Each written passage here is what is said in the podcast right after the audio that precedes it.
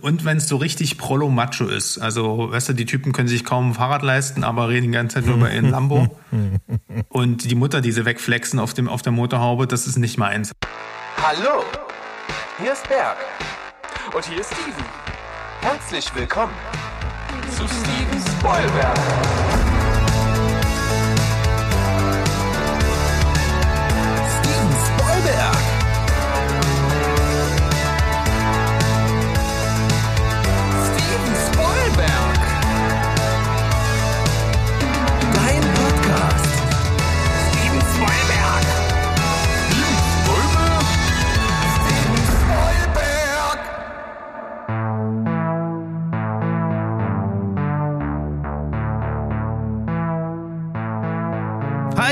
Welt da draußen! Ich kann das gar nicht so wie der Berg. Ich habe auch nicht die Stimme vom Berg, weil ich bin ja nicht der Berg. Hier ist ein Mo am Apparillo für euch da draußen und ich habe meinen Gangster Hardcore Rapper Freund dabei am anderen Ende.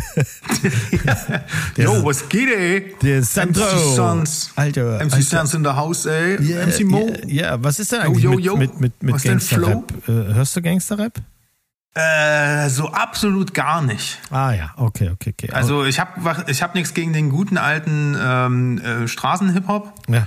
Äh, es darf nur nicht dumm sein. So, ähm, Ja, das ist, äh, es also schon mal erste Hürde, schon mal schwer. Ja, ja. Ne, ich meine dumm, also so die, wie dieses 90s Fun-Hip-Hop, so Dida und Konsorten, sowas mo mochte ich nie. Okay.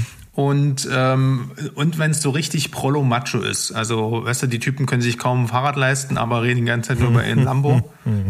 Und die Mutter, die sie wegflexen auf, dem, auf der Motorhaube, das ist nicht meins. Aber an sich, äh, so guter Hip-Hop ist schon, gerade wenn, wenn der auch so ein bisschen handgemacht ist und die Leute auch wirklich cool, cool freestylen können, ist das schon auch irgendwie geil.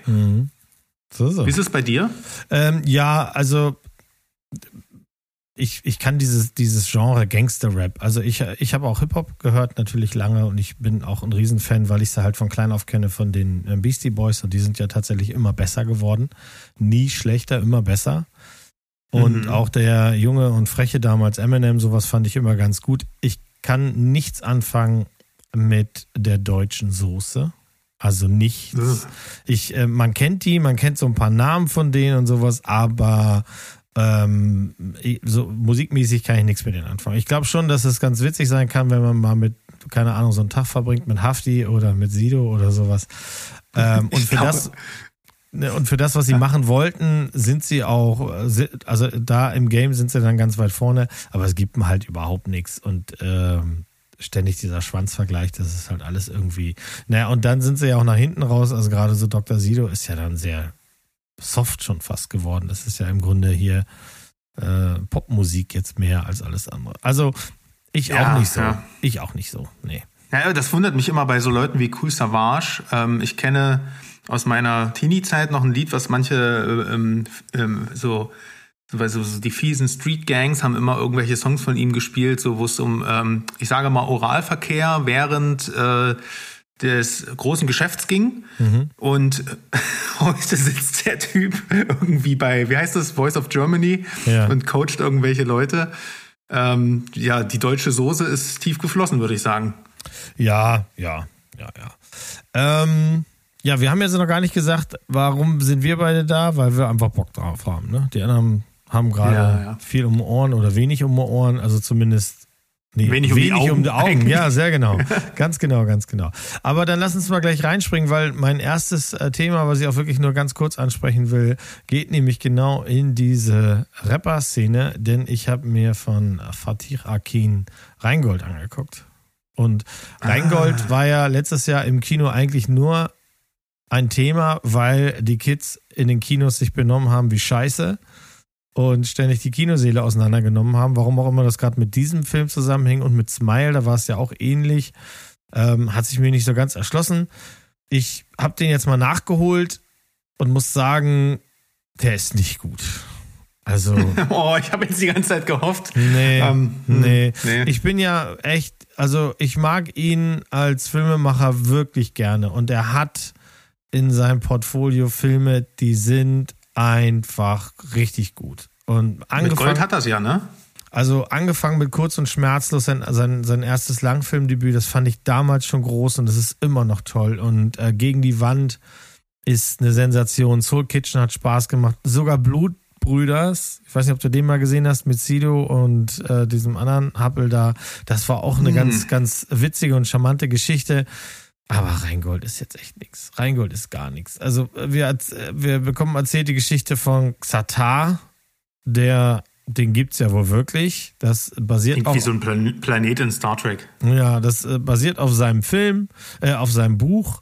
Und die haben auch zusammengearbeitet, ganz eng. Ähm, der Typ hat ein Buch geschrieben, heißt Alles oder Nix.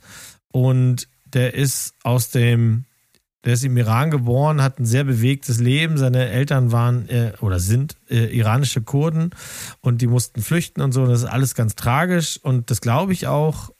Mein, Problem ist, die Leute, die noch nicht lange schauspielern, den sieht man das dermaßen an, dass es mir einfach tierisch auf den Sack gegangen ist. Also leider der Hauptdarsteller, no way. Also das war nicht auszuhalten. Das war nicht anzugucken. Ähm, ich, kannte den auch nicht. Das ist, glaube ich, seine erste Rolle oder so. Mag auch ein Rapper sein, ich weiß es nicht, aber ich habe dem keinen einzigen Flex abgenommen. Und dann war das so, dass diese in den 80ern die Sachen seine Eltern sind auch äh, ähm, misshandelt worden und die sind verhaftet worden und seine Mutter wurde fies verprügelt und so. Und ähm, das ist alles so krass im Gegensatz zu dem, was dann nach hinten rauskommt, weil das ist dann so die übliche Soße des, da kommt einer und dem wird nichts geschenkt und dann macht er natürlich krumme Dinger erstmal, weil ist klar, ne, jeder mit migrantischem Hintergrund macht erstmal krumme Dinger. Das finde ich so blöd, damit fängt es schon mal an, aber gut, das ist jetzt seine Geschichte. Der hat Pornos auf VHS-Kassetten kopiert und verkauft, später ging er dann zu Drogen über, dann ist er verknackt worden, saß im Bau, kommt raus und dann ging das so nach und nach alles los. Haben wir alles irgendwie schon zehnmal gehört, ne? Ist, äh, ja, ich, ich mochte das leider überhaupt nicht. Ich weiß auch nicht, ich glaube, in unserer Hörerschaft hat noch keiner irgendwie ein Wort über diesen Film verloren, außer im Zusammenhang mit diesen Kinorandalierern. Das ist, glaube ich, auch ganz gut. Schenkt den euch. Schenkt den euch. Thema durch. Ja, okay. Lasse ich mal die Finger von. Ähm, ich glaube, der war trotzdem Schweine erfolgreich, oder? Wenn mich nicht alles täuscht. Also von daher kann das auch sein, dass wir da in unserer Bubble sind äh, und der ein großes Fandom hat, aber Ja, du, ja, also ich meine, mich zu erinnern, dass, ich meine, sie haben ihn ja wegen dieser ganzen Streitigkeiten aus dem Kino genommen. Und das ist sicherlich nie besonders hilfreich, wenn man Geld machen will. Denke ich mal. Ähm, 6,8 Millionen war das Einspielergebnis. Was er gekostet hat, steht hier nicht. Ähm, schwer zu sagen. Ja, ja, Hm. wird schon noch, also 170.000 Zuschauer für den Film. Das ist der beste Kinostart seiner Karriere. ah, Ja, 670.000 Kinobesucher brachte das auf ein, ein, ein Einspielergebnis von 6,8 Millionen. Jetzt ist er im Stream, das wird auch noch mal ein bisschen abgehen. Also du magst recht haben, dass das, das ist einfach nichts für mich. So. ja, wahrscheinlich Copy-Paste bei mir. Mhm. Ähm, naja, nicht so schlimm. Ähm, ich, ich bin aber einer anderen Empfehlung von dir gefolgt, die du mir eigentlich jetzt gar nicht empfehlen müssen, weil äh, der, die war schon in meiner ähm, Most Wanted Liste, so haben wir es, glaube ich, genannt. Und ich äh, habe es im Kino nicht geschafft. Ich habe mir jetzt fürs Heimkino geholt und ich hatte wirklich genauso Angst wie der Protagonist. Äh, ich habe Bo is Afraid geschaut.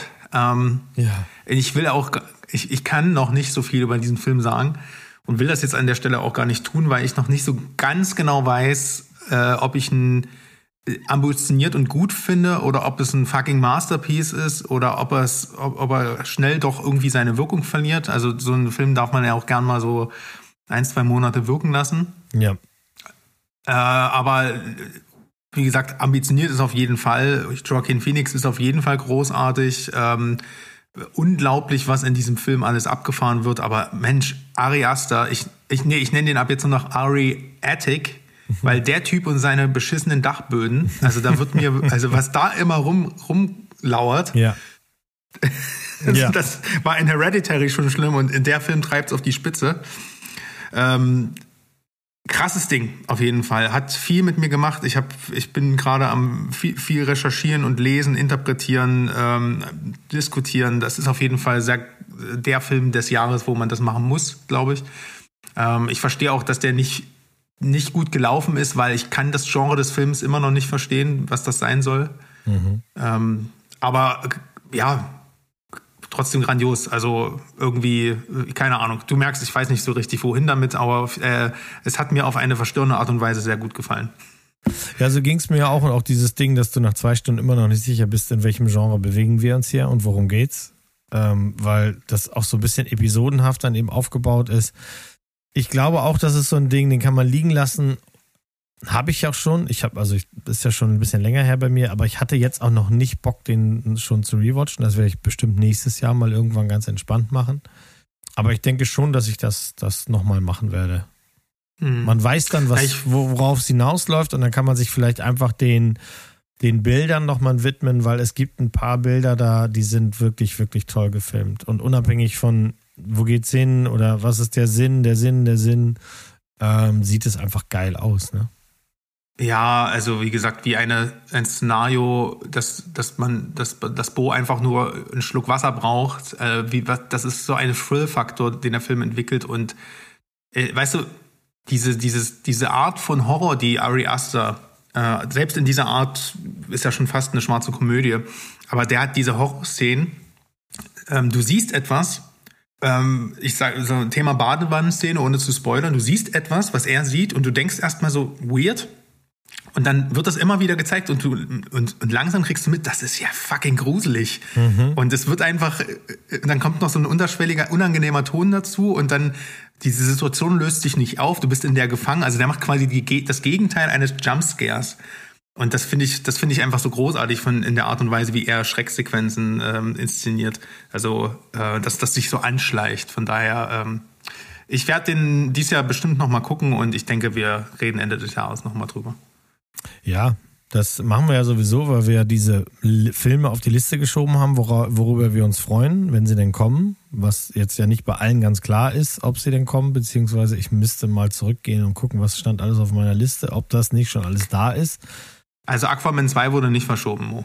Ja, ja, ja. ja. Mhm. Vielen Dank. Aber da gibt's auch noch keinen Trailer dazu. Also keine Ahnung. Ja. Ich bin ja ein Riesenfan, wie ihr alle wisst. Ah, Ähm, du bist doch ein Kind der 90er.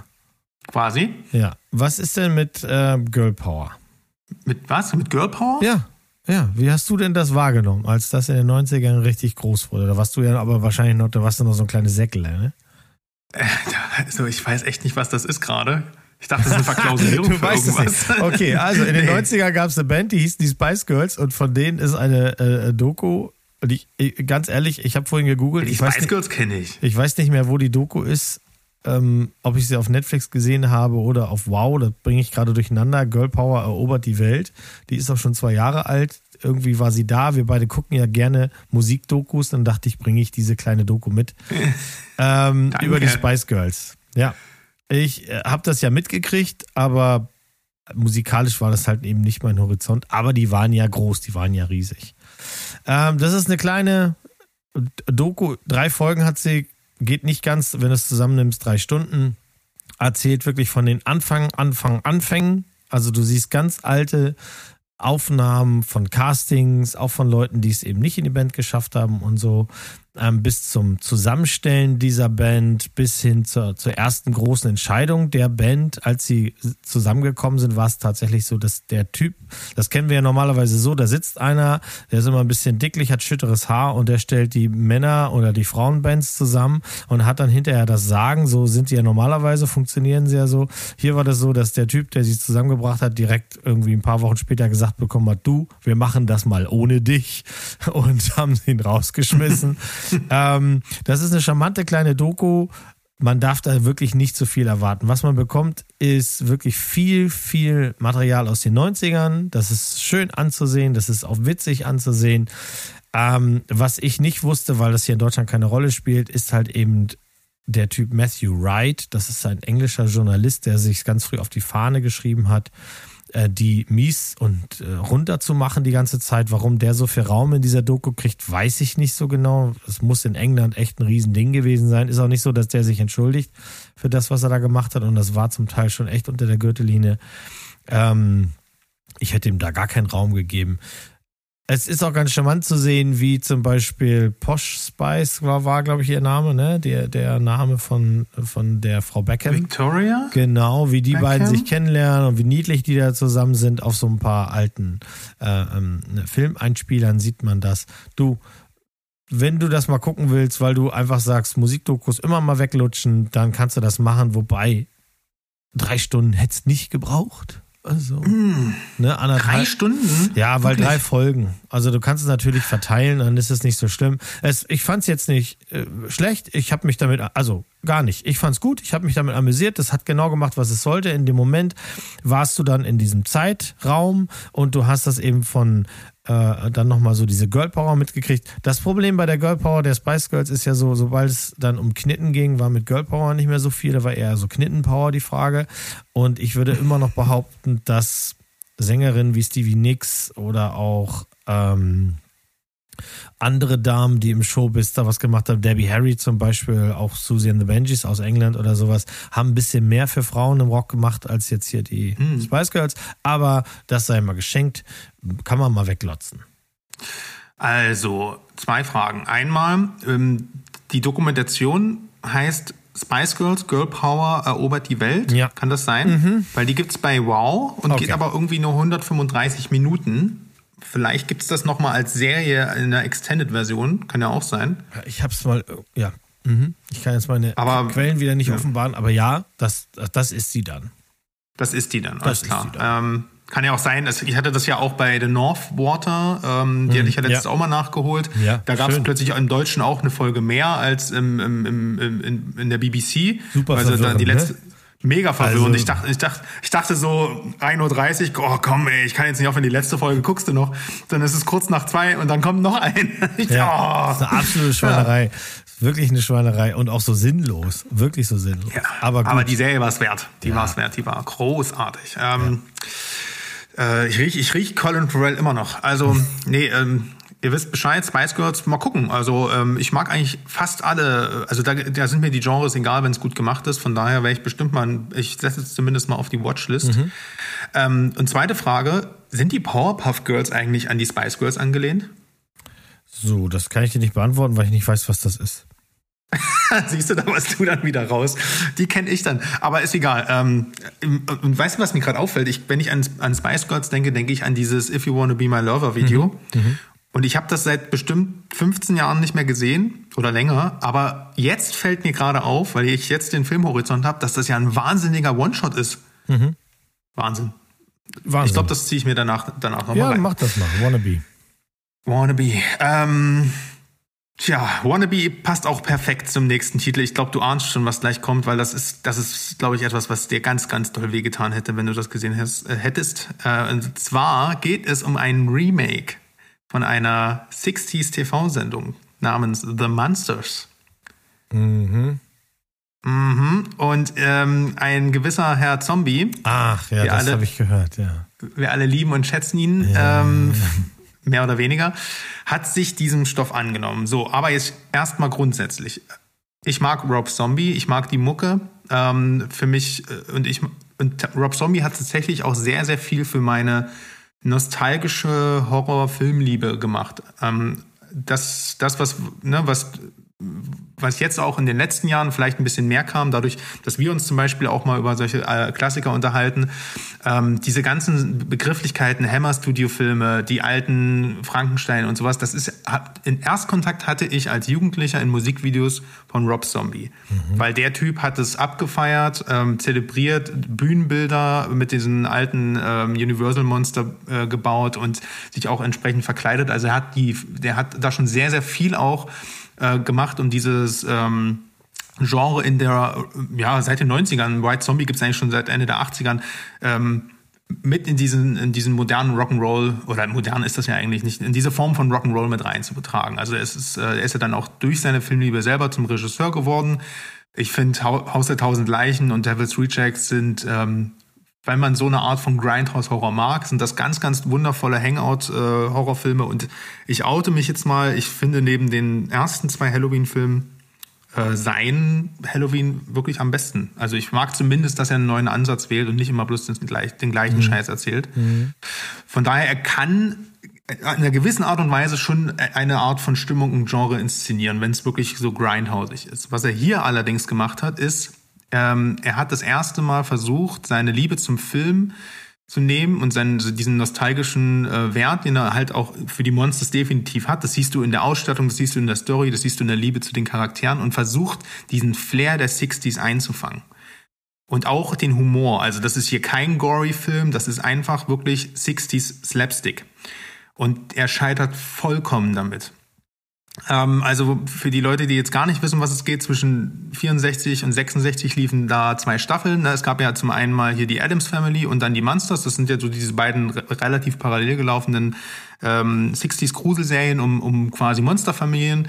Ähm, die Adams Family haben es ja durch die späteren Filme auch, sind ja wesentlich populärer und bis heute auch durch Wednesday und sowas. Und die Monsters sind so ein bisschen auf der Strecke geblieben. Ne? Das ist so ein bisschen so ein Konglomerat an na, diesen typischen Universal Monster äh, als, als, als, als Sitcom im Prinzip. Ne? Du hast Frankenstein, du hast Dracula, du hast Draculas Tochter, dann hast du noch einen Werwolf-Dude ähm, und so weiter. Und das ist hier im Prinzip, ähm, dieser Film The Monsters will im Style der TV-Serie die Vorgeschichte sein. Also du hast den äh, am Anfang des Films wird sozusagen äh, Herman Monster, also quasi Frankenstein, erschaffen. Ne, das Experiment geht schief. Man sieht, wie er halt auf die Welt kommt und ähm, er benimmt sich aber nicht Frankenstein-mäßig, sondern wird halt Rockstar. Finde ich erstmal cool.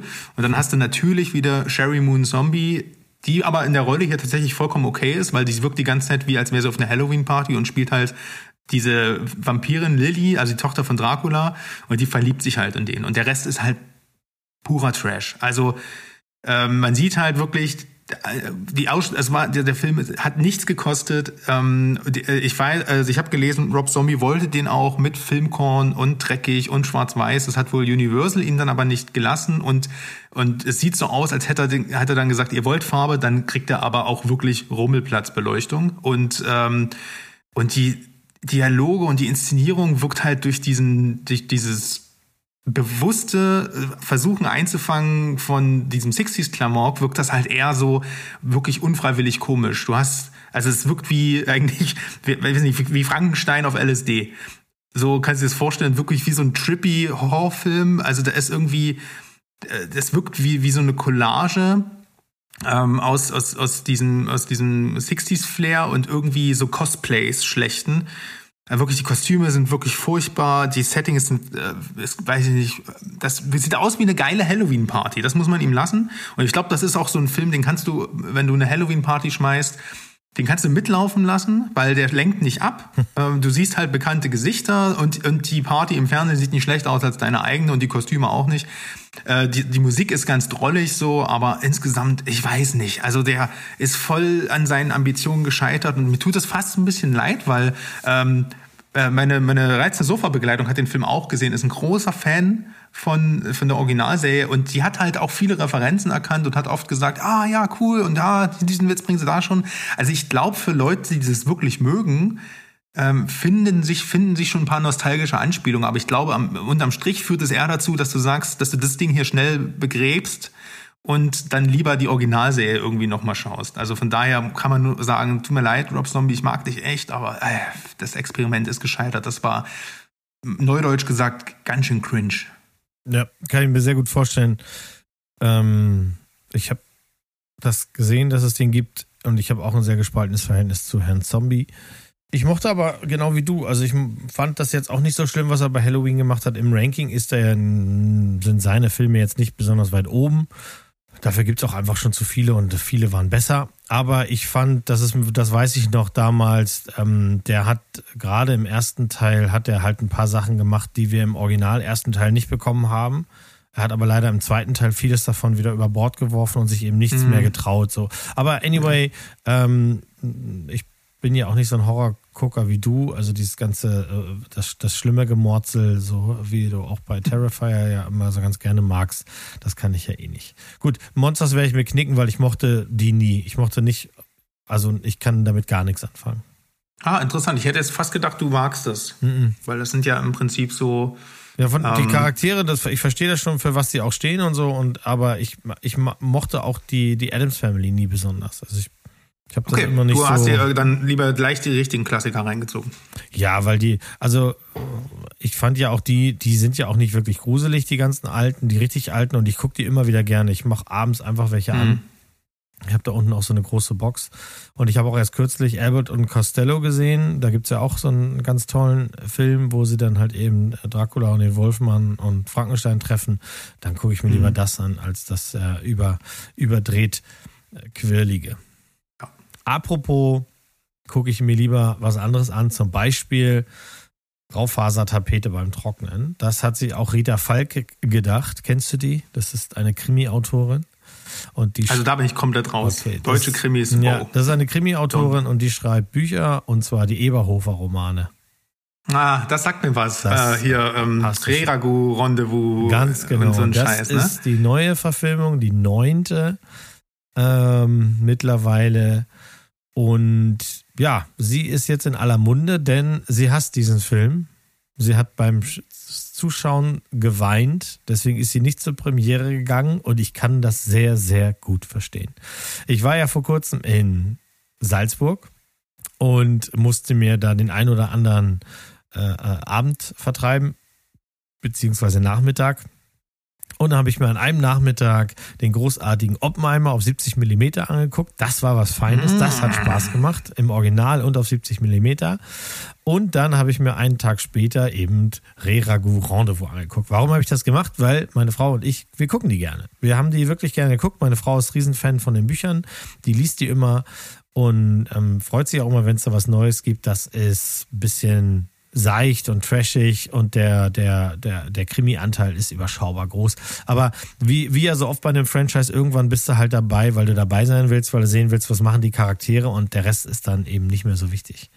Und äh, allen, die jetzt nicht sofort kotzen, wenn es heißt deutscher Krimi oder bayerisch angehauchter Krimi oder sowas, den kann ich auch sagen, dass gerade die ersten Verfilmungen ähm, ab Nummer zwei, drei so, da trauen die sich was, da sind die witzig, da sind die trashig, aber auf einem schönen Niveau und es macht richtig Spaß.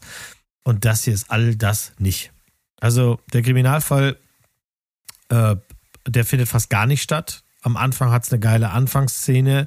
Das ist äh, oftmals so. Dann sehen wir halt, dass äh, äh, etwas passiert und das haben sie schön gemacht und das sieht auch gut aus. Und dann geht der Film eigentlich darum, dass immer wieder mal auf diesen ähm, Krimi-Anteil irgendwie drauf geguckt werden muss, so nach dem Motto, ach ja, übrigens, neben dem ganzen Persönlichen, was die alle jetzt haben, haben wir auch noch einen Mord zu klären. Das kommt diesmal so kurz, dass es keinen Spaß macht, weil man leider bei Minute elf weiß, w- was ist der Hintergrund. Und dann ist der Rest des Films so oberflächlich geraten und so platt und so doof und so ordinär zum Teil auch und blöd ordinär, ähm, dass ich wirklich gesagt habe, das ist für mich, also mich würde es wundern, wenn es noch weitere gibt. Es gibt genug Bücher, man könnte noch ein bisschen was verfilmen, aber das sollten sie nicht machen, wenn sie auf diesem Niveau weitermachen wollen, weil es hat einfach überhaupt keinen Spaß gemacht. Ich weiß, ich rede hier sowieso mit jemandem gerade, der das niemals gucken wird und das ist auch fein, aber falls da draußen Zuhörer sind, die sich gedacht haben, ich gucke die einfach, weil das ist eine Reihe, der hier tut echt weh und der macht keinen Spaß und ich glaube sogar, Paula wird sagen, dass sie den nicht gucken wird. Und das will schon was heißen, weil die hat alle gesehen und alles gelesen. Ne? Ja, krass. Also ich, ähm, du hast recht, das ist in keinster Weise mein Genre und dann ist es auch noch bayerisch. und ähm, ich habe aber schon mitbekommen, was das für ein Kult erzeugt. Und ich glaube, für Leute, die so aus der Gegend kommen, ist das halt auch nochmal ähm, so, ein- so ein Heimatnostalgiefaktor, sowas Traditionelles. Deswegen, die sind ja schweineerfolgreich. Ne? Also das ist wieder genau wie bei Rheingold. Ich, ich würde dir gern Glauben schenken, dass da nichts mehr kommt, aber die Zahlen sagen bestimmt was anderes. Das Von mag sein, daher- Ja, ja, ja. ist es vielleicht, äh, es gibt bestimmt noch ein paar Gerichte, die sie da ähm, verbraten können. Aber gut, ich kann dazu nichts sagen, werd da, das ist nicht meins. Ich kann das auch nicht neutral beurteilen. Ähm, aber ich glaube, ich will dir einfach mal Glauben schenken. Ja, mach das mal. Ähm, ich bin aber gespannt, ob du den nächsten Film gesehen hast, denn der ist nicht wirklich neu. Der ist allerdings jetzt gerade neu auf Netflix und ähm, natürlich be be bewerte ich immer fleißig, äh, während ich Filme dort schaue, mit Daumen nach oben oder Daumen nach unten, dass ich irgendwann mal so einen Algorithmus ein kleines bisschen trainiert habe und zack ist No Sudden Move bei mir oben im Header aufgetaucht. Hast du diesen Film schon mal gesehen? Den habe ich Ja, aber das ist schon. Das ist 21 kam er raus, Genau, also kann keine. Okay. Ähm, für den, die Leute, denen es genauso geht wie mir, also die jetzt vielleicht gerade erst über Streaming auf den Film gestoßen sind, denn der war im Kino nun wirklich echt nicht so erfolgreich, ähm, sage ich mal kurz, um was es geht. Es ist nämlich ein Film von Steven Soderbergh. Und äh, wir alle kennen und lieben ihn. Wir viele wissen vielleicht nur nicht, warum sie ihn lieben. Ob sie es jetzt gerade wegen Magic Mike tun oder Ocean's Eleven oder meinetwegen auch wegen ähm, Traffic oder Aaron Brockovich oder was auch immer. Es gibt so viele richtig gute und legendäre Filme von denen, aber irgendwie, ähm, ich, ich finde, er hat es nie so richtig geschafft, zu so einer Art Kultregisseur zu werden, wie, ähm, wie viele seiner, seiner, seiner ähm, ja, Landsmänner und Zeitgenossen. Völlig zu Unrecht, finde ich. Es liegt bestimmt daran, dass das so ein Chamäleon ist, weil das kann man, also eine richtige Handschrift hat der nicht. Der macht einfach der, der, der springt während des Films, äh, während seiner Filmografie immer komplett zwischen Genres hin und her. Und ähm, das kann vielleicht dazu führen, dass viele gar nicht unbedingt sofort, also die nicht wirklich cinephil unterwegs sind, mit dem Namen anfangen können. Aber ihr, ihr kennt die Filme von ihm. Das wollte ich eigentlich damit nur zum Ausdruck bringen. Und, äh, und wenn es nur dieser Contagion war, der in der Corona-Zeit hochgespielt wurde, der, dieser Pandemiefilm. Mhm. Ähm, egal. Ähm, no Sudden Move ist aber eigentlich ein Film noir. Äh, und zwar wirklich per Definition. Spielt in Detroit des Jahres 1954 und du hast, äh, also Detroit ist auch ähm, gerade in der Zeit das unangefochtene Zentrum der, der weltweiten äh, ähm, Automobilindustrie gewesen. Äh, Und ähm, das hat tatsächlich auch einen Einfluss auf die Handlung. Und du hast äh, zu Beginn drei ja, Kleingangster, würde ich mal so sagen. Und zwar einmal Don Cheadle, dann Benicio del Toro und Kieran Culkin. Also ihr merkt schon, der Cast ist sehr hochkarätig. Und die werden von so einem ähm, Mittelsmann angeheuert, einen recht simplen Job zu, äh, ja, zu übernehmen. Und zwar sollen die für ein paar Tausender ähm, für eine geheime Organisation, die sie nicht näher kennen, ne? also wie gesagt, da ist nur ein Mittelsmann und der schickt die sozusagen zu einer Familie nach Hause und dort wohnt ein äh, ja, Familienvater von David Harbour gespielt, der arbeitet bei General Motors und soll ähm, während die Gangster dort sind und seine Familie festhalten, soll er einen von denen in, ähm, ja, zu sich auf Arbeit fahren und in, aus dem Safe des Büros seines Chefs sozusagen geheime Unterlagen, von denen niemand so richtig weiß, um was es da eigentlich geht, ähm, ja, entwenden. Na, natürlich läuft die Sache schief, so Cohen-mäßig eigentlich auch. Es geht dann, also du hast eigentlich eine total sichere Nummer, aber alles geht schief. Und äh, das wird natürlich Blut vergossen und äh, es stellt sich halt heraus, oh, der Safe ist leer und dann beginnt so eine Schnitzeljagd, äh, ne, so ein bisschen wie in Pulp Fiction, die Jagd nach einem Koffer, du weißt nicht, was drin ist. Das wird auch ganz am Ende des Films erst aufgedeckt, weil es spielt eigentlich nicht wirklich die Rolle, sondern was hier eine Rolle spielt, sind die Beziehungen der Protagonisten zueinander. Denn es äh, als sich die ne, Situation dort äh, bei der Geiselnahme natürlich ein bisschen verschärft, ist es halt so, dass äh, die, noch ein Detective beziehungsweise das FBI eingeschaltet wird. Also der wird gespielt von John Hamm. Dann hast du natürlich noch den lokalen Mafia-Boss Ray Liotta. Ähm, hier auch in einer seiner letzten größeren Rollen äh, ist auch super äh, spaßig anzusehen. Du hast natürlich noch einen äh, Bad Motherfucker, äh, also so ein, äh, wie soll ich das sagen, so ein, so ein Unterwelt ähm, ähm, im schwarzen Milieu. Äh, Bill Duke, Bill fucking Duke spielt hier auch mit, der sozusagen der Konkurrent von Ray Liotta ist. Dann hast du noch so einen geheimen Strippenzieher im Hintergrund. Äh, ein nicht, wa- was mich sehr, äh, was mich äh, sehr angenehm überrascht hat, weil diese, äh, das ist ein, schon ein Superstar, der aber weder im Trailer noch irgendwo in den Credits steht und der ist dann plötzlich einmal da und du weißt mit dieser Person nichts anzufangen und ähm, du hast Brandon Fraser noch hier in der, äh, wie gesagt, als Mittelsmann in der Nebenrolle. Ähm, und ja, wie, ihr merkt schon, also wirklich hochkarätig besetzt. Es macht super Spaß, sich diesen Film anzuschauen, weil alle Figuren sich gegenseitig misstrauen. Und daraus zieht er halt so seine Stimmung, seine Figurendynamik. Äh, das wirkt alles natürlich ein bisschen konstruiert, das wirkt alles auch so ein bisschen plot-convenient hier und da. Aber ähm, und das entwickelt auch nie so, einen- so, so einen Thrill, wie jetzt zum Beispiel in sowas wie die üblichen Verdächtigen. Das will das auch gar nicht. Das ist gemächlich erzählt. Ähm, der nimmt hier seine äh, wirklich sein sein äh, Charme einfach vor allem aus der Beziehung zwischen äh, Don Cheadle und Benicio del Toro. Ne? Don Cheadle ist so der korrekte Typ, der immer so einen Schritt voraus denkt, aber irgendwie so, so, so eine reine Weste behalten will, obwohl er sich mitten im kriminellen Sumpf befindet. Und Benicio del Toro ist so der Tölpel, der früh, zum Frühstück schon den Flachmann in der Hand hat und eigentlich auch so latent rassistisch und äh, total so beides irgendwie coole Typen, denken beide, die haben die Situation voll unter Kontrolle, aber haben eigentlich überhaupt nichts äh, unter, unter, unter, Kontrolle und werden die ganze Zeit nur hin und her geschubst und das macht, das macht wirklich Spaß. Ähm, was auch Spaß macht, ist, äh, viele wissen es ja gar nicht, Steven Soderbergh ist zumeist auch eine One-Man-Army, also er macht selbst die Kamera und den Schnitt, immer also unter Pseudonym, hat er hier auch gemacht. Ähm, viel, das muss man so ein bisschen mögen. Er verwendet halt viel ähm, so Fisheye-Linsen. Also das Bild hat immer diese, ne, diese chromatischen Verzerrungen dadurch an den Rändern. Das wirkt hier teilweise ein bisschen überartifiziell, aber äh, man gewöhnt sich dann irgendwann dran und es hat halt auch irgendwie einen besonderen Look. Ähm, die Musik ist super Swing, durchdrängt. Das gibt, also, also du hast wirklich die ganze Zeit so das Gefühl, oh, jetzt, wenn jetzt hier Humphrey Bogart doch sitzen würde irgendwo, das, das würde richtig cool passen. Das ist ein richtig schönes Period-Piece hier einfach. Ähm, und so ein bisschen ist es eigentlich, fühlt es sich an, so von der Leichtigkeit, wie der, ähm, böse Stiefonkel von Oceans 11. Ne, du hast halt wirklich hier diese Gruppe von coolen Charakterdarstellern, Bloß, dass die hier nicht zusammen heißt irgendwie machen wollen, sondern eigentlich jeder so seinen eigenen heißt ähm, hinterherjagt und jeder den anderen irgendwie äh, ausliefern möchte. Und das macht Spaß. Ähm, die, der Aufbau ist immer wieder überraschend und du hast eigentlich auch immer wieder so einen neuen Haken, den die Handlung einschlägt, die dich trotz sehr langsamen Erzählweise immer wirklich dranbleiben lässt.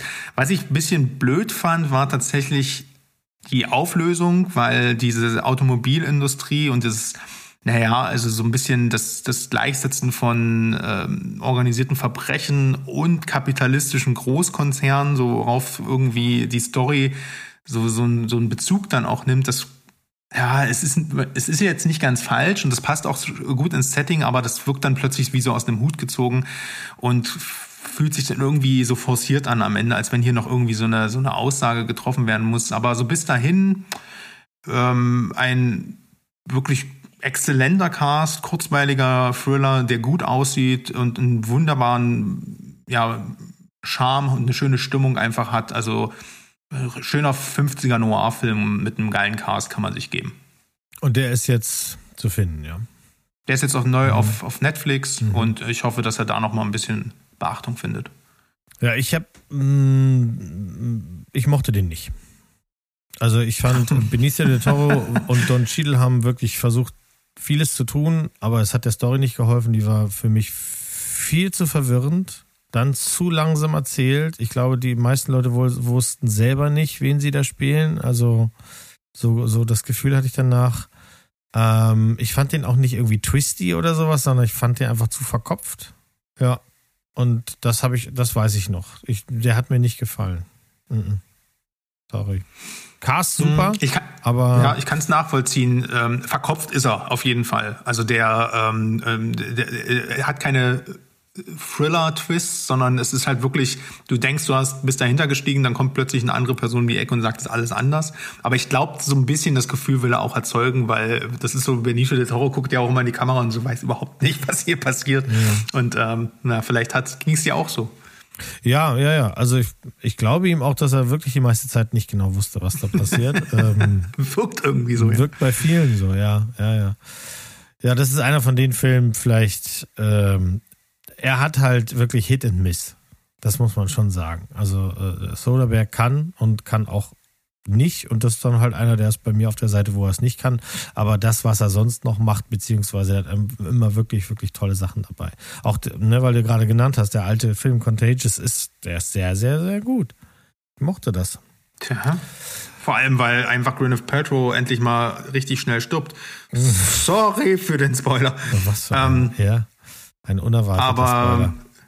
Ach, komm on, der Film ist von 2011. Äh, wie, was ist dein Lieblingsfilm von Steven Soderbergh? Oh, Lieblingsfilm. Also ich habe wirklich, ich, ich mag sehr, sehr gerne die ähm, Oceans 11 Reihe. Die, die, mochte ich immer. Ich mag auch alle Teile, weil ich auch die Dialoge von denen untereinander mochte. Natürlich hängt das auch damit zusammen, dass er auch da schon einen, ähm, einen Spitzencast hat, einfach. Weil man, Ja. nimmt, man nimmt denen ab, den Leuten, die da mitspielen, dass die sich wirklich mögen.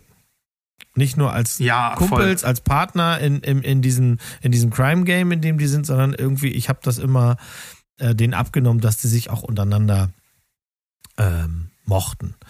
Äh, wenn wir mal so ein bisschen neuer gucken, mochten wir Logan Lucky sehr gerne. Oh ja, ich habe gehofft, dass du das sagst. ja, den mochten wir sehr gerne. Waren, gut. meine Frau und ich waren da auf, wo waren wir denn? Gran, Gran Canaria. Es war ein Outdoor-Kino, es gab äh, Pizza und Cola Rum und Logan Lucky. Das hat einfach Geil. einen riesen Spaß gemacht. Äh, Daniel Craig ist in dem Film einfach, es hat Ja. so einen Spaß gemacht, wirklich. Ähm, ich mochte ja Kimi jetzt zuletzt äh, vor diesem mm, Magic Mike Desaster, mochte ich ja Kimi so mittelmäßig. Magic Mike ist gar nicht meins, also überhaupt nicht, hat sich mir nicht erschlossen. Äh, äh, bin ich nicht der Richtige für. Out of Sight von 98 finde ich ist immer noch sehr, sehr gut. Ähm, das Mhm. liegt aber auch daran, dass er einfach eine sehr, sehr gute Buchvorlage hat und ähm, ja, ich mochte auch äh, Irene Broccoli, mochte ich auch gerne. Also, wie gesagt, ne?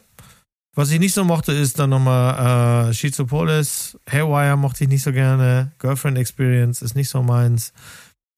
Ich komme hier wirklich auf gut 40, äh, 50, 50, würde ich sagen. Ja, gehe ich mit. Also klar, Oceans 11, also ich finde die ganze Trilogie, ich meine, der zweite Teil ist irgendwie doof, aber dafür hat er El Pacino. Hm. Ähm, das, das macht eigentlich dann alles wieder weg. Matt äh, Horwire war ein richtiges Klo. Ähm, dafür mochte ich Traffic damals, die Macht des Kartells, fand, fand ich einen ganz geilen Film. Ich weiß nicht, ob der Mhm. heute immer noch so gut ist, aber als ich den da relativ zeitig so um die 2000er geguckt habe, hat der mich total weggehauen. Also ja, der kann schon was. Ja, der kann schon was. Der kann auf jeden Fall was. So, ähm, ich habe noch was Aktuelles mitgebracht und zwar Jurassic Fish. Weil es wäre nur fair, wenn man statt Mac 2 jetzt nur ab jetzt nur noch sagen würde Jurassic Fish. Weil im Grunde, weißt du noch das Hauptproblem von Jurassic World Dominion? Das war ja der letzte in dieser Reihe. Na, es gab nur Heuschrecken statt Ja, es war halt, die haben sich an den Tisch gesetzt und hat gesagt, lass mal alles anders machen. Und für einen Film, wo die Leute Dinosaurier erwarten, lass mal ganz clever sein. Und wir machen ganz wenig Dinosaurier. Und so ist das hier auch. Also, jetzt, Mac 2 ist ja ein Sequel zu einem Film, bei dem viele vielleicht gedacht haben, es braucht keinen. Und den mag man auch, also Mac 2 guckt man sich nur an, wenn man Mac 1 gesehen hat. Das mal vorweg. Und wenn man Mac 1 gemocht hat, dann wird man auch Mac 2 mögen. Mit dem kleinen Unterschied, hier ist weniger Blut. Das ist tatsächlich so, das fällt schon auf. Und dass sie an einer Stelle wirklich sowas von 1 zu 1 ein Kill aus ähm, Deep Blue Sea klauen, finde ich auch schäbig, aber bitte, kann man machen. Und man kann auch an der ein oder anderen Stelle echt dann au- auflachen und sagen, hahaha, so ein Trash. Weil genau das ist das. Das ist halt absoluter Trash. Den kannst du gucken, wenn du einen Tee hast oder wenn ein paar Leute bei dir sind und dann wirst du deinen Spaß haben. Ansonsten, wir brauchen uns nicht über äh, äh, Sinn hier unterhalten oder über das geht oder das geht nicht. Ich meine, in einer Szene sind sie unter Wasser in einem Gebiet, in dem vor ihnen noch nie ein Mensch war, weil das ist nicht kartografiert, also es gibt keine Karte, gar nichts. Und dann sind da aber schon andere. Und die haben auch schon mittlerweile rausgefunden, dass es da was zu holen gibt, was sie holen wollen. Alles gerät irgendwie schwer durcheinander. Es gibt Action, Ping, Pong, Puff, Puff. Und dann äh, äh, drohen die alle zu sterben. Es sei denn, und wir dürfen nicht vergessen, wie tief unter Wasser die sind, sie steigen alle aus und gehen zu Fuß zurück. Ja, sicher das. Also da habe ich dann auch gedacht, alles klar. Also mit einem Hasch-Cookie wäre es mir, hätte ich mehr Spaß gehabt. So ist es halt so ein bisschen. Er hat, glaube ich, schon 300, 500, ich weiß es gar nicht so ganz genau. Ich gucke mal eben, was, was sagt uns Herr See. 350 Millionen US-Dollar. Also es, es muss nicht der letzte sein, zumal sie wirklich nach hinten raus, am Anfang schon und nach hinten raus die Tür aufmachen. Es müssen ja nicht nur immer diese Riesenhaie da unten sein, da könnten ja noch andere Dinger sein. Und wenn du diese Tür erstmal aufgemacht hast, diesen Paternoster nach oben, dann kannst du auch noch Mac 3, 4, 5, 6, 7 machen. Ob dann, ich, ich meine, ich, ich nehme es dem ähm, Filmemacher nicht übel.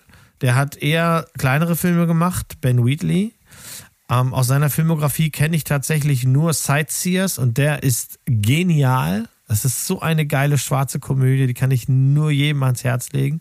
Die macht einfach richtig, richtig viel Spaß. Ansonsten habe ich nichts von ihm gesehen.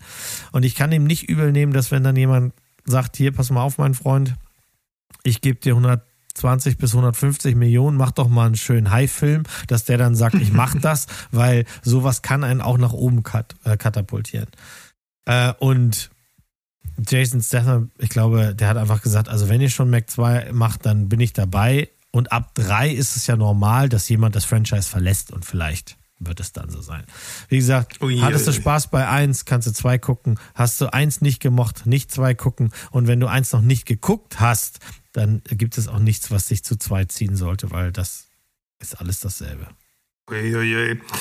Also meine Story zu Mac 2 ist, ich hatte Freikarten und ich habe trotzdem nicht, ich bin trotzdem nicht ins Kino gegangen. okay. Bislang. Ähm, ich habe aber, weil ich die Freikarten hatte und dachte, na ja, vielleicht kannst du den Film dann hier besprechen, äh, haben wir den, den ersten nachgeholt und ich war eigentlich fast schon erschrocken, wie okay ich den fand. Ähm, weil ich habe irgendwie immer gehört, der Film nimmt sich zu ernst und das ist so ein bisschen das große Manko. Ich verstehe auch, wo die Kritik herkommt. Ähm, ich habe hab auch extrem viele High-Trash-Filme geguckt. Also ich habe da mit meinem Bruder so ein Ding laufen. Wir machen manchmal so Sharklatons und da geht's Six-Headed Shark Attack, äh, Sand Shark, Sky Shark, alles. Wir gucken, also ich bin da ganz gut im Bilde.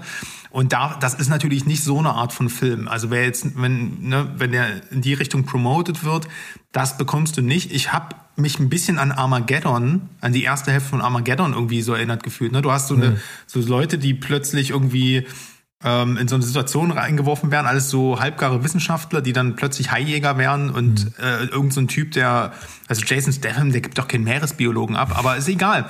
Ähm, kannst du machen. Es gab ein paar geile Kills im ersten Teil und ich das aber letztendlich hat mich nichts dazu gebracht, jetzt den zweiten dann zu gucken, ähm, also überhaupt den Arsch dafür hochzubekommen, für den Film ins Kino zu gehen. Vielleicht hatte ich auch nur Angst vor der Audience. Aber ich verstehe, warum der Film erfolgreich ist. Ne? Das ganze Konzept, du nimmst quasi einen fast schon chinesisch produzierten Blockbuster, einen Monsterfilm, was dort eh gut läuft. Ne? Durch den Erd, durch die, diesen Tiefseekern kann auch irgendwie jederzeit Godzilla kommen. Ich habe echt ein bisschen Angst davor. Ähm, oder Vin Diesel, einer von beiden wird es wahrscheinlich werden, Ja. kommt dann dort Ja. raus. Und dann gibt's ein Mash-up. Ähm, und dann nimmst du halt irgendwie so einen internationalen Star und stellst ihn dort mit rein, ähm, dass der noch halt ein paar Leute mit ins Kino zieht. Also wie gesagt, das ist ein High-Concept-Film. Deswegen ist der wahrscheinlich auch so blutleer, weißt du, damit da auch Kids den im Kino sehen können. Das mag sein, ja. Also ich meine, die, die, der Schachzug, dass das jetzt hier tatsächlich für den asiatischen Markt ist, das ist genauso wieder. Also es sind dieselbe Anzahl Asiaten in dem Film, wie es schon beim ersten war. Auch, dass die Landessprache, also sie ihre Sprache sprechen, das ist dem, dem Publikum dann ja auch immer wichtig und das ist auch alles fein. Ich nehme keinem einzigen Schauspieler seine Rolle ab im Sinne von, das ist der Hacker, die Hackerin, das ist der Meeresbiologe, äh, das sind die Guten, das sind die Bösen. Du siehst sofort, wer Dreck abstecken hat im zweiten Ja, Teil. Also ein Kameraschwenk über die Crew und dann saß ich da und dachte, äh, Freunde, das ist doch wohl klar, dass das da, aber gut. Ähm, es ist nicht Shakespeare, es ist unter Wasser und das soll es dann auch bleiben und das soll es auch dann eben sein. So. Okay. Aber was ich interessant finde, du hast jetzt quasi ein, ja, doch, man könnte sagen, äh, für erwachsenes Publikum zugeschnittenen ähm, Action, Horror, Tierhorror, Creature, Feature-Film mitgebracht, der aber eigentlich für Kinder ist. Ähm, jedenfalls so, wie er am Ende inszeniert ist. Und ich habe jetzt einen Film dabei, der eigentlich von vorne bis hinten für Kinder gedacht ist, der sich aber meines Erachtens voll an ein erwachsenes Publikum richtet. Und ich habe selten so eine, so ein Mixed Bag an Filmen gesehen wie Peter Pan und Wendy. What the fuck? Und jetzt fragst du dich, frag, frag doch einfach, warum ich den geguckt habe. Weil ich vermute, dass du irgendwann äh, während deiner Tournee ein Mikro auf den Kopf gekriegt hast. Und dann warst du ein bisschen schwummerig und hast gedacht, ich guck das jetzt mal. Ah, Wäre die geilere Story. Äh, letztendlich war es aber so, dass ich einfach interessiert war daran, wie ein gewisser Regisseur namens David Lowery sich diesem Stoff annimmt. Okay. Und ja, ich meine mit David Lowery, The Green Knight, A Ghost Story, David Lowery, der sich hier, der hatte schon mal einen Disney-Film gemacht, Elliot, hier der komische Drache da. Habe ich nicht gesehen, kann ich nichts zu sagen. Aber äh, ne, bei aller Liebe, die The Green Knight in, in den Filmkreisen und, und in unseren besten Listen und in unseren Herzen hat, und auch A Ghost Story, ne, ein Film, den ich wirklich sehr, sehr liebe und ja Berg auch, obwohl wir irgendwie 20 Minuten lang ähm, äh, hier, wie heißt, wie heißt, äh, wie heißt die Schauspielerin? Ah, äh, in der Schauspielerin beim, beim, beim Kuchenvertilgen zugucken müssen. Äh, trotzdem hat er uns alle tief berührt und dann kommt er mit Peter Pan und Wendy um die Ecke. Mhm. Und das ist doch schon merkwürdig. Ich dachte mir so, okay, ich gucke jetzt mal rein, ob irgendwie seine Handschrift zu erkennen ist. Und das ist tatsächlich so. Äh, Peter Pan und Wendy ist der tristeste Disney-Film, den ich jemals gesehen habe. Also ich habe nicht alle gesehen, muss ich dazu sagen, gerade auch nicht alle von den Realverfilmungen. Ähm, ich habe auch gehört, dass bei ähm, bei Ariel und sowas haben sich ja auch alle Leute beschwert, dass das alles so entsättigt und düster ist und so. Vielleicht ist das jetzt einfach so, aber bei Peter Pan und Wendy merkst du einfach, also wenn du The Green Knight gesehen hast, erkennst du die Bildsprache wieder. Und kurzer Disclaimer, es war Rooney Mara, die den Kuchen futtert. Ich habe mal kurz nachgegoogelt.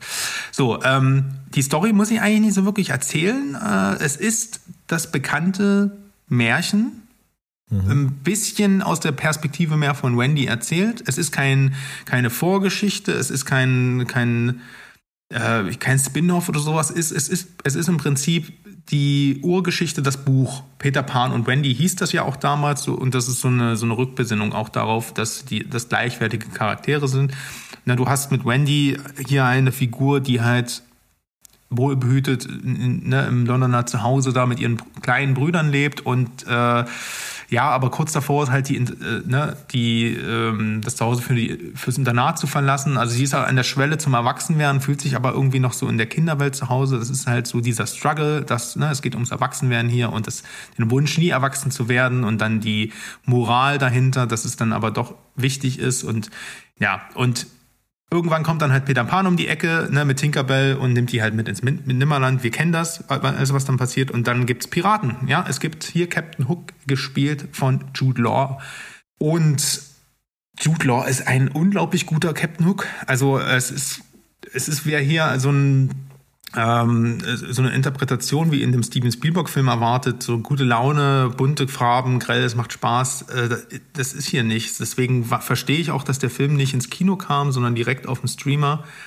Denn der, der Film ist wirklich melancholisch. Äh, du hast, äh, du hast natürlich diese Grund, Etappen ne, mit den Krokodilen und was, was wir alles aus dem Zeichentrickklassiker auch kennen. Ähm, du hast Smee und die Outfits und das fliegende Schiff und ähm, na, die, die Lost Boys und ne, die hier, das ist alles ein bisschen divers. Du hast die Lost Boys, da sind auch äh, sind natürlich auch Mädchen mit dabei. Und das ist aber alles irgendwie, das, der Film hat auch wieder so eine Vogue-Propaganda hervorgerufen, was, was ich total ungerechtfertigt finde, weil es in dem Film überhaupt gar keine Rolle spielt. Ähm, und Wendy ist halt schon immer ein Mädchen gewesen. also das ist irgendwie, bloß die nimmt halt einfach eine wichtigere Rolle ein, weil ihre kleinen Brüder halt, weiß nicht, die sind gerade aus dem Alter raus, wo sie, na, die können gerade ein paar Worte. Deswegen ist es auch irgendwie logisch. Und der Fokus auf, liegt halt hier einfach nicht auf Peter Pan, sondern einfach mehr auf, auf Hook und Wendy. Und Hook ist, wie gesagt, eine sehr, sehr ähm, mehrdimensionale Figur dem Film. Der kriegt auch ein bisschen mehr Hintergrund und Beweggründe. Und wie gesagt, Jude Law also, das, der Hook ist hier schon eine sehr, sehr gebrochene Figur. Und man kriegt ein bisschen was von seiner Hintergrundgeschichte mit. Und ähm, weißt du, du hast dann auch diese, ähm, also, weißt du, Aussagen wie, du, ne, du musst nur an, an was Positives denken oder positive Erinnerungen lassen dich fliegen, irgendwie sowas. Und und Hook dann immer so, ich kenn, ich habe keine positiven Erinnerungen und das ist alles so melancholisch und denkst du so, boah, Alter, dann wird Peter Pan, äh, Peter Pan wird so von Hook aufgeschlitzt und umgebracht. Spoiler, das passiert natürlich nicht, aber das sind so die Bild, das sind solche Bilder kreiert. Der Film fällt in so einen, fällt in so einen Schacht und das ist alles super künstlerisch, alles in so Grüntönen gemacht. Also denkst dir wirklich so, ähm, jetzt kommt gleich hier der Typ aus The Green Knight um die Ecke und muss den Kopf aus dem Tümpel holen das, das ist die gleiche Welt. Und das, das Geile ist aber, dass, oder das Nicht-Geile ist aber, dass, ähm, dass du trotzdem merkst, der ist zwar inszeniert von David Lowery, aber das ist, der Film wurde auf Teufel komm raus vom Pace, äh, von, von der Musik und ähm, auch so ein bisschen vom, vom Flow und auch vom, vom, von den Dialogen wurde der halt aber auf Disney-Film zusammengedampft. Das heißt hier, die Bilder, die eigentlich total episch aussehen, die stehen halt maximal zwei Sekunden Schnitt, Close-up. Ähm, dann hast du ein Overshoulder, Gesprächs-Close-up und das ist alles so, hast du einen epischen Shot von einem, von einem Schiff von der Seite, was in den Horizont aufsteigt. Die Sonne bricht sich in den Segeln weggeschnitten, schnell wieder auf die Charaktere, damit der Film auch ja nicht über 19 Minuten geht. Und du merkst halt so wirklich, hier ist eine, äh, eine, eine Vision auf, auf, auf ein Studio geprallt und beide haben komplett konträr zueinander gearbeitet und das ist faszinierend, sich das anzuschauen. Ich habe mir auch mehrmals überlegt, wie geil wäre das eigentlich, wenn David Laurie nicht unter Disney sich dem Originalstoff angenommen hätte und mit diesen Bildern diesen Film kreiert hätte. Ähm, aber für Disney ist das hier, also für, für Disney-Fans ist das hier eigentlich nicht zu gebrauchen. Deswegen mochte ich den, kann den Film aber jetzt auch nicht wirklich empfehlen, weil der letztendlich natürlich trotzdem unter diesen Disney-Realverfilmungs- Kram, äh, also Abstrichen leidet. Ähm, aber es ist auf jeden Fall sich su äh, super interessant, sich das anzugucken, weil schöne Bilder hast du, hast tolle Schauspielleistung teilweise. Jetzt Peter Pan ist ein totaler Griff ins Klo, aber ich fand die Wendy ganz cool und wie gesagt Jude Law. Und ähm, ich hoffe einfach, dass es dieser Film wert war, dass David Lowry jetzt wieder ein bisschen Kleingeld hat, um seinen nächsten Film ohne Disney zu machen und wieder komplett auf A24 in die Produktion zu gehen. Äh, weil ein was sieht man dem Film auf jeden Fall an, der Typ kann Bilder kreieren. Ja, ich wusste überhaupt nicht, dass er das ist, weil mein Hirn bei noch einer weiteren Verfilmung aus dem Disney-Sack direkt zumacht. Das gucke ich nicht, das interessiert mich nicht. Ich finde, das ist der langweiligste Kackhaufen, den es gibt. Wir hatten ja letztens auch das Gespräch, welchen Sender werde ich als ersten killen, wenn er teurer wird. Das ist bei mir Disney, äh, weil die Filme, die ich sehen wollen würde, habe ich eine bessere Version hier unten, zumal Disney sich ja auch einfach permanent traut, an den Film rumzuschneiden, ohne Bescheid zu sagen oder ähm, Sachen neu machen zu lassen im Nachtrag, weil sie meint, das sollte der arme Mo so nicht mehr sehen. Das finde ich einfach so frech. Und Peter Pan ist durch. Ich habe Hook gesehen, das langt, der ist gut. Und mehr Verfilmungen davon brauche ich auch nicht. Ich habe das dann schon verstanden. Und ähm, ja, es ist sicherlich, also ich verstehe schon, warum du den jetzt geguckt hast, weil mit dem Hintergrundwissen, dass das derselbe Typ ist, ähm, das hätte ja auch tatsächlich was äh, auch klappen können, aber äh, die Fingernägel von Disney sind viel zu tief drin im Fleisch der Leute, die dafür bezahlt werden. Und nochmal, genau wie gerade eben bei Ben äh, Watley äh, oder Wheatley, ich kann das verstehen, dass er das macht, weil A, hat er das schon gemacht äh, bei seinem anderen schrecklichen Film, bei, sein, bei der Re, bei dieser Real-Verfilmung von Elliot, das Schmunzelmonster, den, den habe ich damals gesehen, den mochte ich überhaupt nicht. Ähm, aber es ist einfach ein wahnsinniger Haufen Geld. Und wenn er damit andere Projekte finanzieren kann, dann immer ran. Wir dürfen auch nicht vergessen, wie viele Leute damit dann erstmal Arbeit haben. Und da wird er auch, äh, er greift meines Wissens auch immer wieder auf ein paar Leute aus seiner Crew zurück. Also insofern, alles fein. Das hat ja, Disney probiert das ja manchmal, diese Stoffe an, an ähm, ich sag jetzt mal, Regisseure mit Handschrift zu geben. Und ich finde, es, es klappt nie so richtig. Ne? Also diese Dumbo von Tim Burton, da denkst du ja im Intro so, schreckliche Scheiße. Das könnte was werden und dann ja. wird der super generisch. Ja, Aladdin von Guy Ritchie. Aladdin Hallo. von Guy Ritchie Aber ist genauso kack ein Ding, erfolgreich. Ja. Kack erfolgreich. Ja. Und dafür hat er uns dann halt wieder, ich glaube, das war vor Gentleman, oder? Deswegen letztendlich ja, können die damit dann ihren Scheiß produzieren. Ja, ja, genau. Also insofern. Mach das mal, mach das mal weiter. Machen, ja. Gut, zum Finale. Etwas recht Aktuelles, weil auch der Sandro ja nicht müde wird, darauf zu schimpfen, wie schrecklich scheiße Netflix ist. Ganz oft. Und ich bin ja Verteidiger von Netflix, weil die die einzigen sind, die die Fahne des Ich spuck euch alles raus hochhalten. Und ich bin davon nun mal ein Freund, dass wenn ich es will, kann ich eine Serie am Stück an einem Abend weggucken. Und ich muss nicht wie 1993 von Woche zu Woche zu Woche warten. Und deswegen habe ich eine Serie mitgebracht, die jetzt auf Netflix läuft und die leider permanent verkauft wird als das ist Dope Sick für Arme. Das ist eine Neuverfilmung von Dope Sick oder, oder, oder. Also erstmal finde ich das super verwirrend, weil nicht jeder hat Dope Sick gesehen. Das ist so Punkt eins. Das heißt, dann fragt man sich manchmal, was meinen die denn? Läuft auf Disney, Disney Plus. Genau. ja. ähm, Dope Sick ist eine brillante Serie. Die war bei uns allen sehr, sehr hoch im Kurs. Ähm, bei mir glaube ich sogar auch richtig hoch. Also ich glaube mich zu erinnern, dass ich der, als wir noch Zahlen gegeben haben, eine 10 gegeben habe. Mhm. Und das hier ist nicht Dope Sick für Arme. Das ist ja dieselbe Geschichte, ja mit ähnlichen Zügen. Das heißt, auch wir kriegen wieder verschiedene ähm, Sichtweisen hier erzählt. Also das war bei Dopesick ja auch. Wir haben den Arzt, wir haben einen Verletzten, wir haben dies, wir haben das, wir haben auch die Familie. Und hier ist das ähnlich, nur dass die Charaktere alle anders sind.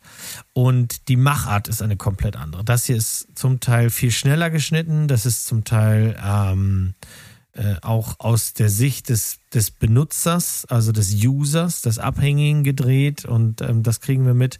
Und ich finde, die hat eine große, große Berechtigung da zu sein, die Serie.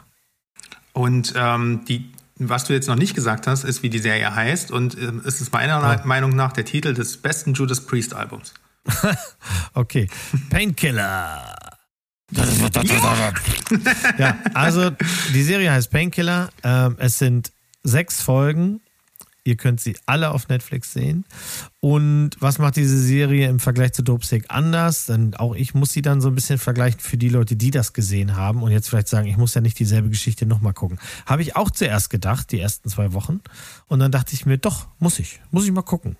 Weil ich mag ähm, Uso Aduba die spielt hier Eddie Flowers und die war brillant als Crazy Eyes in Orange is the New Black. Und wer das noch nie gesehen hat, der sollte wenigstens die ersten zwei, drei Staffeln sich mal antun und ähm, ihre Rolle darin ist einfach brillant.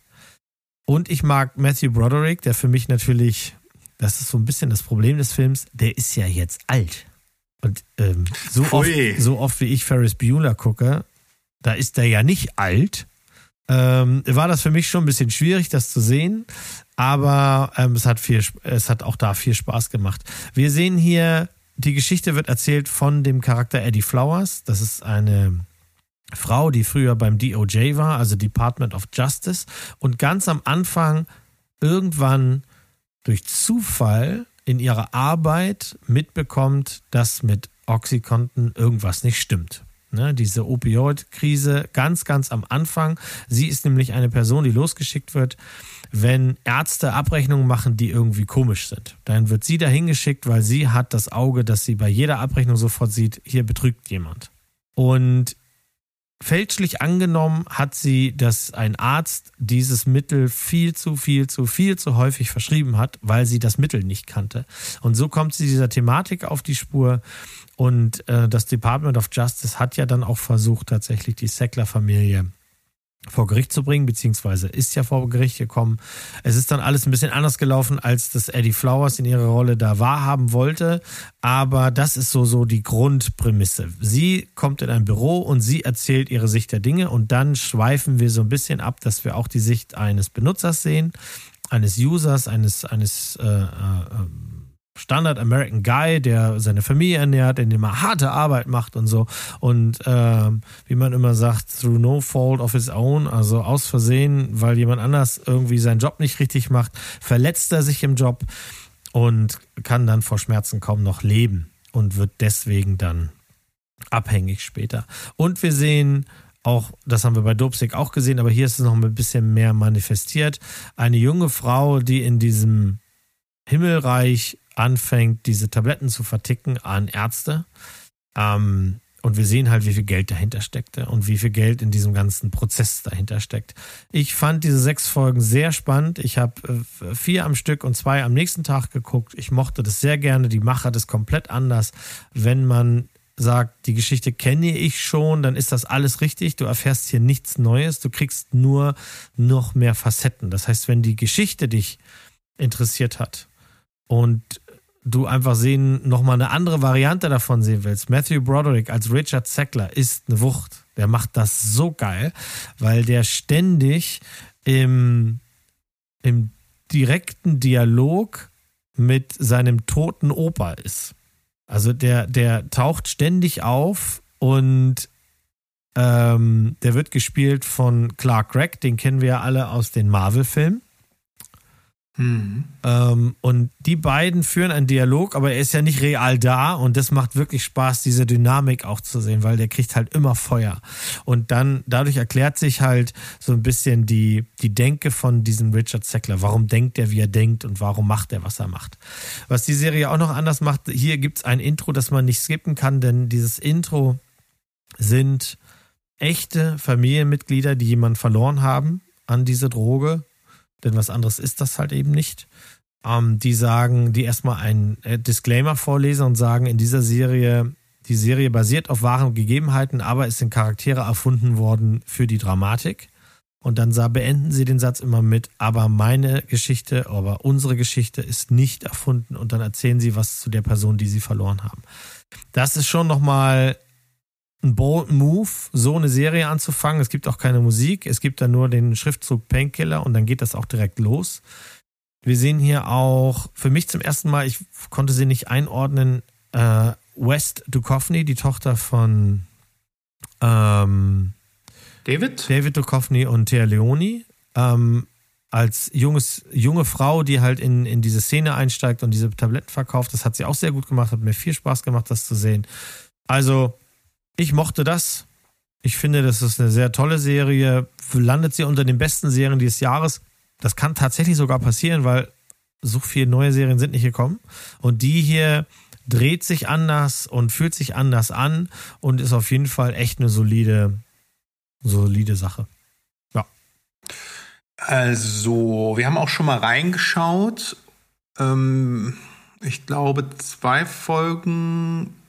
Ja, es war auch so eine Einschlafserie. Ähm, wir haben da nicht weitergeguckt, weil okay. wir zu müde waren für, für den, ja, ne, das ist halt manchmal so, ne? Wir haben, Schla wir haben im, im Schlafzimmer einen Fernseher und dann, ähm, da läuft dann manchmal noch irgendeine Netflix-Doku und manchmal ist es dann auch, klickt man halt auch noch auf ein Thumbnail von der Serie, wenn man denkt, oh komm, in der Folge 45 äh, Minuten kannst du, vielleicht können wir uns ja auch noch äh, reinzwirbeln und das war nicht äh, also die richtige Gelegenheit. Ähm, ich habe das dann aber auch gar nicht gewusst, um was es da ging, außer um das Oberthema Oxycontin-Skandal.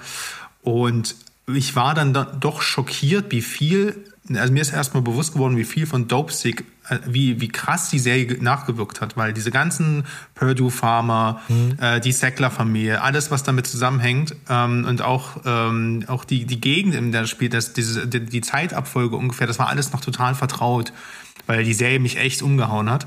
Und das hat natürlich, das, das kann man Painkiller nicht anlassen, aber es hat mich schon erstmal so ein bisschen abgeturnt, weil ich erstmal dachte, mh, hm, also Michael Stuhlbarg war als Richard Sackler ja eine Wucht ja, und jetzt habe ich hier Matthew Broderick. Mhm. Äh, das war schwierig einfach, weil ich habe nicht diesen, ich bin noch nicht dazu gekommen, den Mehrwert ähm, in, der, in der Unterschiedlichkeit dieser Serien zu sehen. Ähm, was ich aber auch bestätigen kann, ist, dass das Intro erwischt einen kalt, auch wenn es natürlich mega krass forciert ist, dass es dir, mhm. ähm, dass es dich manipulieren soll, ist es aber einfach, du hast schon recht, ein bold Move. Ähm, ich werde dem Ding noch eine Chance geben. Gerade wenn du jetzt sagst, es ist nach sechs Folgen vorbei und man kriegt hier noch andere Facetten von der ganzen Geschichte mit. Ich, ich bin ja auch so ein Taylor Kitsch-Fan. Mhm. Ja, wenn wir mal irgendwann über schlechte Filme, aber wir lieben sie trotzdem, obwohl sie super unerfolgreiche Flops waren. Äh, wirst, wirst du bei mir John Carter hören? Ja. Zum Beispiel. Ich, ich, äh, ja. Der hat, also ich mochte Tyler Kitsch damals, als man versucht hatte, ihn in alle Blockbuster-Filme zu bringen. Ich finde, der hat irgendwie ein, ein, gutes Charisma. Ich mochte ihn auch in True Detective Staffel 2. Ähm, und ich habe mich gefreut, ihn mal wieder zu sehen. Ähm, von daher, ich, ähm, ich hole es nach und ähm, danke für die Empfehlung, dass, ähm, dass die dann doch so gut ist, hätte ich jetzt gar nicht gedacht. So, ich wirklich, also ich mag auch Taylor Kitsch und ich finde auch, ähm, ja, der, der müsste eigentlich größer sein, als er ist. Aber ähm, ob die Serie ihm dabei hilft, ich, wie gesagt, ich finde es zu billig, immer zu sagen, das ist ein Knock-off oder ja, natürlich sollen die Leute Dopesick gucken, weil Dopesick einfach geil ist. Dopesick ist dope, deswegen müsst ihr das gucken. Aber das heißt ja nicht, dass man die hier dann äh, nicht gucken muss, sondern wie gesagt, ich sehe das eher so, ich habe nochmal dasselbe Thema anders aufbereitet gesehen. Anders, äh, wenn, ich werde mir auch nochmal, wenn es eine gute Doku geben würde, würde ich mir das auch nochmal ansehen, weil ich das Thema halt einfach, einfach super spannend finde. Und ähm, ich habe auch eine Doku, habe ich schon gesehen, die hat sich aber mehr darauf konzentriert, was die Sackler tatsächlich alles im Kunstbereich gemacht haben und wie viele dann auf die Barrikaden gegangen sind. Also wieder eine andere Facette, weil mhm. das macht doch ein spannendes Thema eben aus. Also ich meine, ne? Also ich als jemand, der sich über, das, über den nächsten Batman-Teil freut, ja. kann dir ja. nicht widersprechen, ja. dass man das gleiche Thema mehrfach behandeln kann. Ähm, es gibt auf Netflix die Doku der Apotheker. Ja. Ähm, die behandelt das Thema wohl auch. Ähm, soll ganz gut sein. Vielleicht ist das auch ähm, äh, er auch wieder aus dem privaten, aus der privaten Sicht. Der Sohn eines Apothekers ist abhängig geworden, er hat selbst nachgeforscht und irgendwie soll das wohl ganz cool sein. Äh, die haben sie jetzt auch, die ist auch schon ein bisschen älter, wieder online genommen mit Painkiller zusammen, machen die oh, ja, ja gern so ein Double ähm, als kleine Empfehlung und ähm, Ja, vielleicht, Ja, vielleicht okay. sind wir noch nicht durch mit dem Thema, aber womit wir durch sind, ist ähm, diese Sendung.